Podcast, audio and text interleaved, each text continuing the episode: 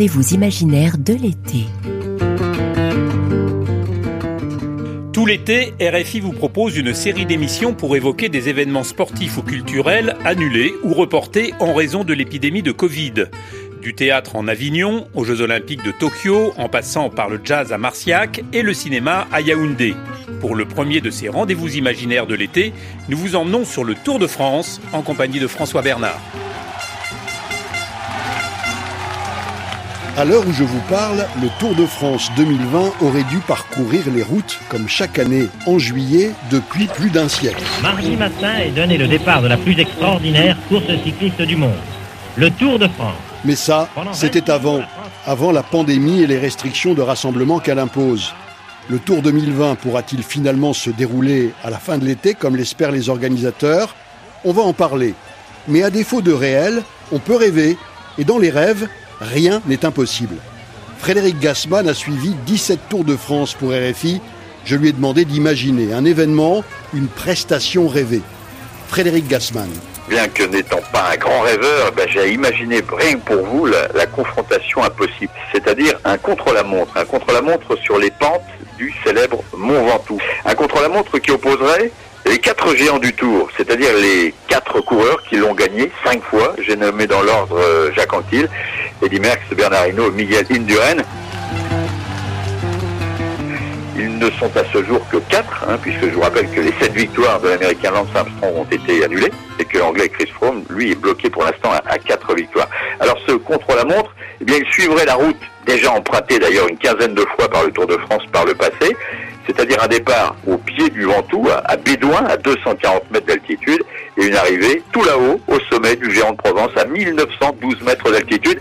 Il est évident que nos quatre quintuples vainqueurs du Tour de France auraient, dans mon imagination, le même âge et le même matériel. J'ai même fait, François, dans mon rêve, un pronostic, moi qui, vous le savez, n'en fais absolument jamais.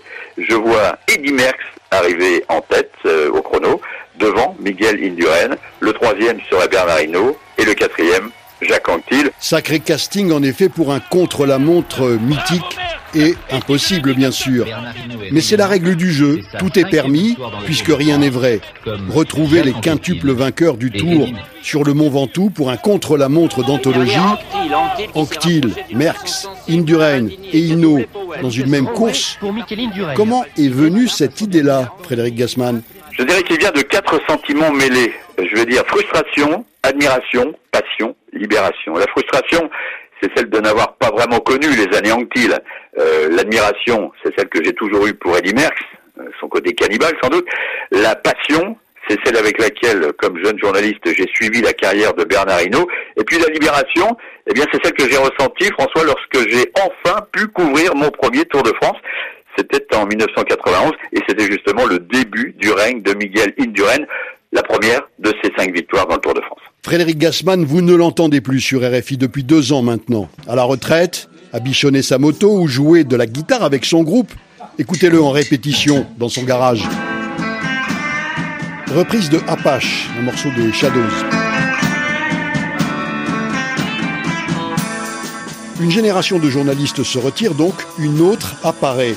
Le jeune des messieurs vélos du service des sports de RFI aujourd'hui, c'est Thomas de Saint-Léger, cycliste passionné lui-même. Quelle performance aurait-il aimé voir? Eh ben Moi, j'aurais aimé être euh, à la planche des belles filles la, veille de l'arrivée à Paris, donc 20e étape, avant-dernière étape. Un duel entre deux champions, Chris Froome et Thibaut Pinot. J'aurais bien vu euh, Thibaut Pinot, donc le français, en jaune sur ses terres, hein, puisqu'il est de cette région euh, des Vosges, partir donc en dernière position avec le, maillot jaune. Et juste avant lui, euh, se serait élancé euh, le deuxième du classement général, à savoir Christopher Froome. Ça aurait eu de l'allure, voilà, de voir ces deux champions s'affronter la veille de l'arrivée aux Champs-Élysées sur une épreuve individuelle, solitaire, qui aurait peut-être permis de renverser la hiérarchie de ce Tour de France à 24 heures de l'arrivée à Paris. Et pourquoi ce rêve-là alors? Alors parce que ce sont deux euh, coureurs revanchards. Pourquoi? Parce que Thibaut Pinot, euh, si vous vous rappelez de cette scène absolument incroyable l'année dernière, deux, deux, trois jours de l'arrivée à Paris, on se dit qu'il va peut-être, euh, euh il n'est pas premier du général hein, à ce moment-là, mais on se dit qu'il va peut-être euh, réussir à, être le successeur de Bernard Hinault, le premier Français à remporter le, le, Tour de France depuis des années. Et puis patatras, l'étape dans laquelle il aurait pu tout faire basculer s'achève très tôt pour lui avec une douleur un peu mystérieuse, musculaire à la jambe. Il doit abandonner en pleurs une scène, euh, une scène incroyable. L'autre revanchard, c'est Chris Froome qui a été blessé d'abord dans sa chair euh, il y a un an et qui est de retour cette année pour euh, rentrer dans le club très fermé de ceux qui ont gagné cinq fois le Tour de France. Et, et blessé à double titre, je le disais, parce que c'est un coureur qui, malgré son palmarès, son vécu, a été un petit peu relégué dans la hiérarchie de son équipe dans le sens où les deux derniers vainqueurs sont deux de ses coéquipiers, Egan Bernal, euh, le Colombien en 2019, Geraint Thomas, le, le, Gallois en 2018. Le duel des revanchards se fera peut-être en septembre, à voir. Voilà pour les observateurs du Tour de France. Les acteurs maintenant. Johan Ofredo aurait dû en ce moment courir son quatrième Tour de France. À quoi aurait-il rêvé? J'ai connu le Tour de France il y a maintenant seulement euh, 4 ans, puisque j'ai été réfractaire au Tour de France pendant des années. Euh, j'ai toujours aimé le panache euh, des coureurs qui baroudaient à l'image de Jackie Durand, de Thierry Marie, de Ludo Dirkens.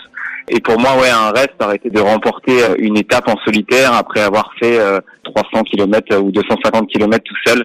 Je trouve qu'il y a un côté assez héroïque dans le fait de barouder, de ne pas être forcément sprinter ni grimpeur, mais d'avoir voilà ces qualités de courage qu'ont les baroudeurs. Et alors, il vient d'où ce rêve? Pourquoi il vous est venu à l'esprit? J'ai par le passé euh, une certaine culture euh, du cyclisme. Pour moi, le vélo, euh, tel qu'il est maintenant, en calculant, en ayant des oreillettes, en ayant des capteurs de puissance, c'est pas un, un vélo qui m'excite plus que ça quand je regardais le cyclisme à la télévision lorsque j'étais plus petit, j'avais beaucoup d'admiration pour les coureurs comme Laurent Jalabert qui était capable de faire des épopées incroyables. Et j'étais à peine né, mais j'ai regardé les, images il y a pas très longtemps, celle de Thierry Marie euh, sur une échappée en, Normandie notamment, qui avait plus de 200 km d'échappée tout seul et qui avait pris le maillot jaune alors qu'il était simple équipier. J'avais trouvé cette image, cette image assez remarquable. Une victoire d'étape en baroudeur pour Johan Ofredo, on lui souhaite. C'est un rêve qui pourrait facilement devenir une réalité. Car oui, les rêves se réalisent parfois. Écoutez par exemple Roselyne Bachelot. En 2010, elle était ministre des Sports. L'occasion d'aller sur le parcours du Tour de France et de réaliser un rêve d'enfance. J'ai eu l'occasion, euh, il y a un instant, de réaliser un de mes rêves de gosse d'embrasser Eddie Merckx. Et vraiment, ça, c'était, c'était tout à fait formidable. Ah, les souvenirs. Justement, un événement comme le Tour en laisse beaucoup à ceux qui le suivent passionnément. Après avoir convoqué l'imagination, sollicitons la mémoire. On commence avec Thomas de Saint-Léger, et pour son souvenir marquant du Tour, on remonte 17 ans en arrière. C'est la chute de, de José Babelocchi, l'Espagnol, donc euh, Tour de France 2003. À ce moment-là, on est au cœur du règne Lance Armstrong. Et cet Espagnol semble euh, peut-être être en mesure de cette année euh, faire vaciller le Tout-Puissant. Avec prudence à cause du goudron qu'ils font, en essayant d'aller pourtant le plus vite possible. Il euh, prend les devants dans une descente euh, assez sinueuse. Il euh, négocie mal un virage, plutôt il, sa roue se bloque sur euh, du goudron fondu et il entame une cabriole terrible. Oh là là, oh là là, la chute de Tandis qu'Armstrong réussit quelque chose d'extraordinaire, franchir le champ comme un cyclocrossman, disait le, le commentateur de l'époque. Insensé, Armstrong toujours sur son vélo comme un cyclocrossman. Il est passé de l'autre côté, il a traversé la route, il repart, c'est de la folie, il se jette sur son vélo à nouveau.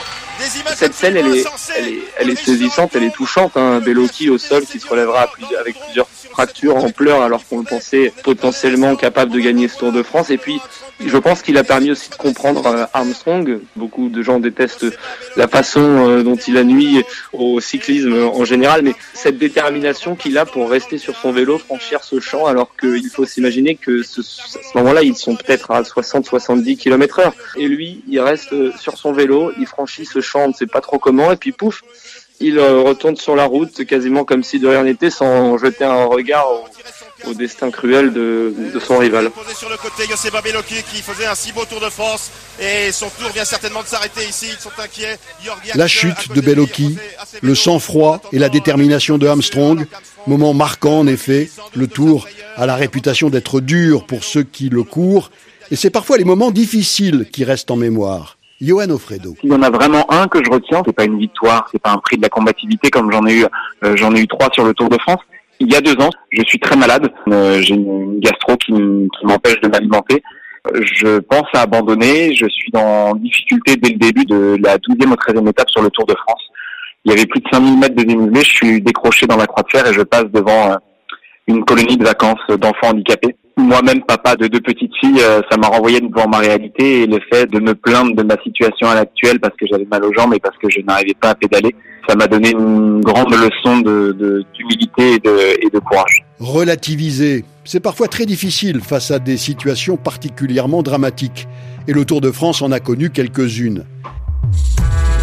S'il ne reste qu'un souvenir des 17 tours qu'a couvert Frédéric Gassman pour RFI, quel est-il? 17 tours, ça fait 340 étapes, mais le souvenir le plus marquant, ça ne peut être que la mort en course hein, du jeune Italien Fabio Casartelli. C'était à l'occasion de la 15e étape du Tour en 1995. En plus, c'était le 18 juillet, le jour de la Saint-Frédéric. C'était entre Saint-Géron et Cotteret dans les Pyrénées, une chute mortelle hein, dans la descente du col du Portet d'Aspect. Le pire, l'inimaginable, la mort en course d'un jeune coureur de, 24 ans qui était plein d'avenir. Une mort annoncée euh, d'une voix blanche, comme vous l'imaginez, sur Radio Tour par le patron de la Grande Boucle, Jean-Marie Leblanc, quelques minutes seulement après, après l'accident. Je veux dire, François, que 25 ans après, je ressens toujours la même émotion à l'évocation de ce triste souvenir. Une autre mort spectaculaire sur le Tour, celle de Tom Simpson, c'était en 1967, annoncée par la voix officielle de l'épreuve. Le coureur Tom Simpson, tombé sur la route 3 km avant le sommet du Ventoux et relevé dans le coma, a été immédiatement traité par tous les membres du service médical du Tour qui ont usé de toutes les techniques de réanimation. Tom Simpson est décédé à 17h40. Les médecins concernés ont décidé de refuser le permis d'inhumer. La mort de Simpson a marqué tous les esprits et fait rentrer le cyclisme dans l'ère d'un contrôle antidopage plus strict. Au prendre du fortifiant pour remonter le courant ou bien faire mon petit pote des championnats de pelote. Tu tombes pas rond, t'as perdu les pédales. Tu tombes pas rond, faudra changer de pignon. Les rendez-vous imaginaires de l'été. François Bernard. La menace aujourd'hui pour le Tour, c'est la pandémie qui empêche les rassemblements. Alors quelle forme pourrait prendre le Tour de France si la situation actuelle se prolongeait? Frédéric Gassman. Bah, au pire du pire, euh, on pourrait euh, assister à des arrivées d'étapes euh, sur le schéma déjà vu cette année sur Paris-Nice. Hein. Rappelez-vous, avec un, un public tenu très à l'écart. C'était un spectacle franchement sinistre d'ailleurs, surtout au moment des podiums d'arrivée où il n'y avait strictement personne. Quant au parcours lui-même, je ne vois vraiment pas comment on pourrait empêcher le public de venir voir passer le tour sous ses fenêtres ou, au bord de la route. Quant à l'idée d'un Tour de France sans l'école, parce qu'on en a parlé à un moment, pourquoi? Parce que c'est là où il y a traditionnellement le plus de, concentration de, spectateurs. Cette idée a été rapidement abandonnée et j'oserais dire heureusement. Normalement, ce sera en septembre hein, pour le Tour 2020, avec toutes les incertitudes que la situation sanitaire impose. Johan Ofredo.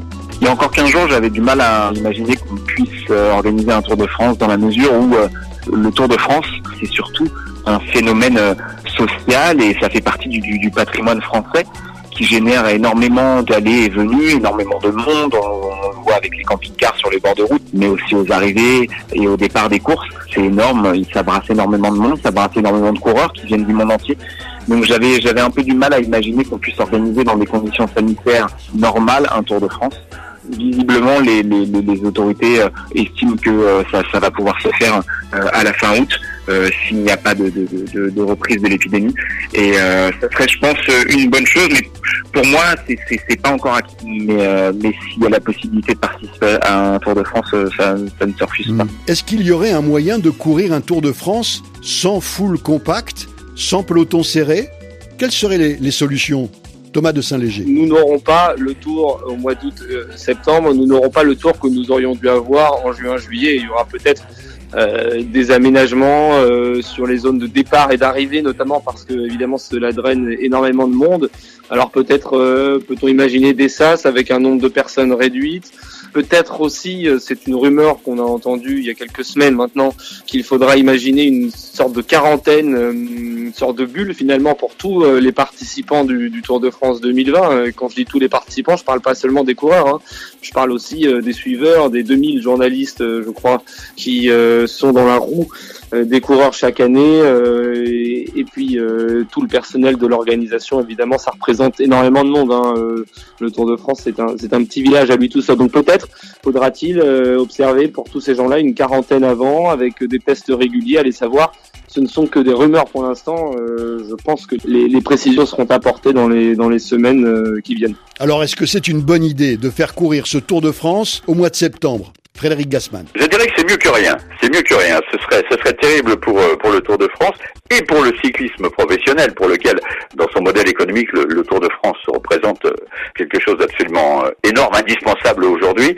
Ce serait terrible si le Tour n'avait pas lieu. Alors, on peut imaginer qu'effectivement le, le, tour se, se, dispute dans des conditions euh, normales, je mets des guillemets, sauf qu'on sera plus du tout aux mêmes euh, périodes de l'année. Euh, il y aura beaucoup moins de, de, personnes qui pourront être sollicitées, bien évidemment, pour venir voir passer le, le tour.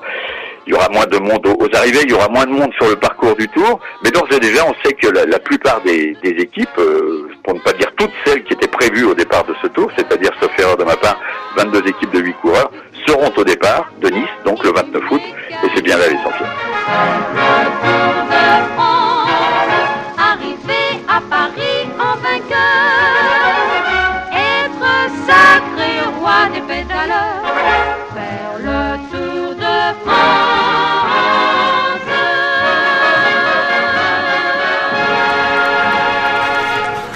attendant, au mois de juillet, pas de grande boucle à travers la France. Par quoi remplacer ce rendez-vous annuel et habituel, Frédéric Gassman ben écoutez, on remplace euh, par tout ce qui fait ma vie depuis euh, que j'ai pris ma, ma retraite, hein, le 1er janvier 2018, c'est-à-dire la musique, c'est-à-dire euh, les motos, que j'ai toujours appréciées, et puis surtout les petits-fils qui sont arrivés depuis, ils sont deux, ils ont deux et un an, et ils nous occupent pas mal.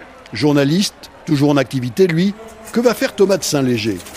Je vais faire du vélo déjà. Ça va pas remplacer le plaisir de regarder une étape, une très belle étape du Tour de France, mais je vais faire du vélo. Et je vais me dire que euh, bientôt, les champions qu'on aime voir à la télévision, qu'on aime écouter à la radio, euh, bah, ils seront euh, finalement euh, au rendez-vous.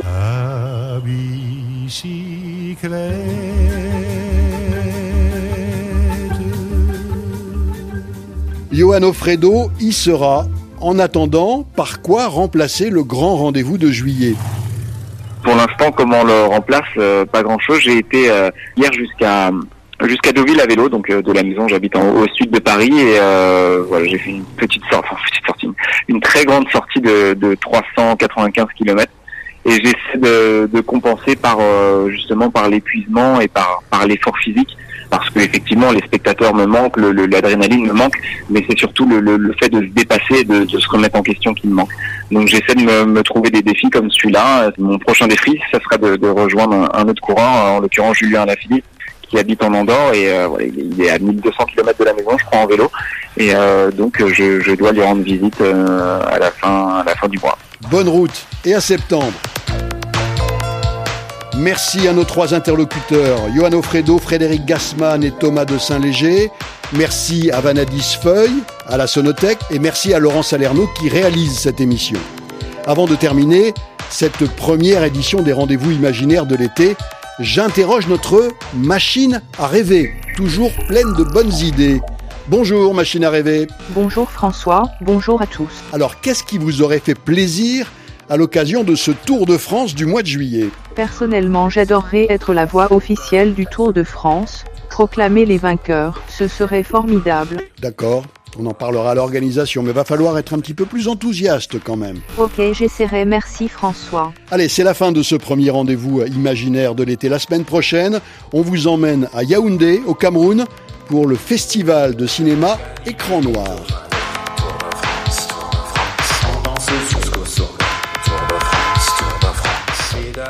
Le Tour de France, premier des rendez-vous imaginaires de l'été, une émission de François Bernard, réalisée par Laurent Salerno.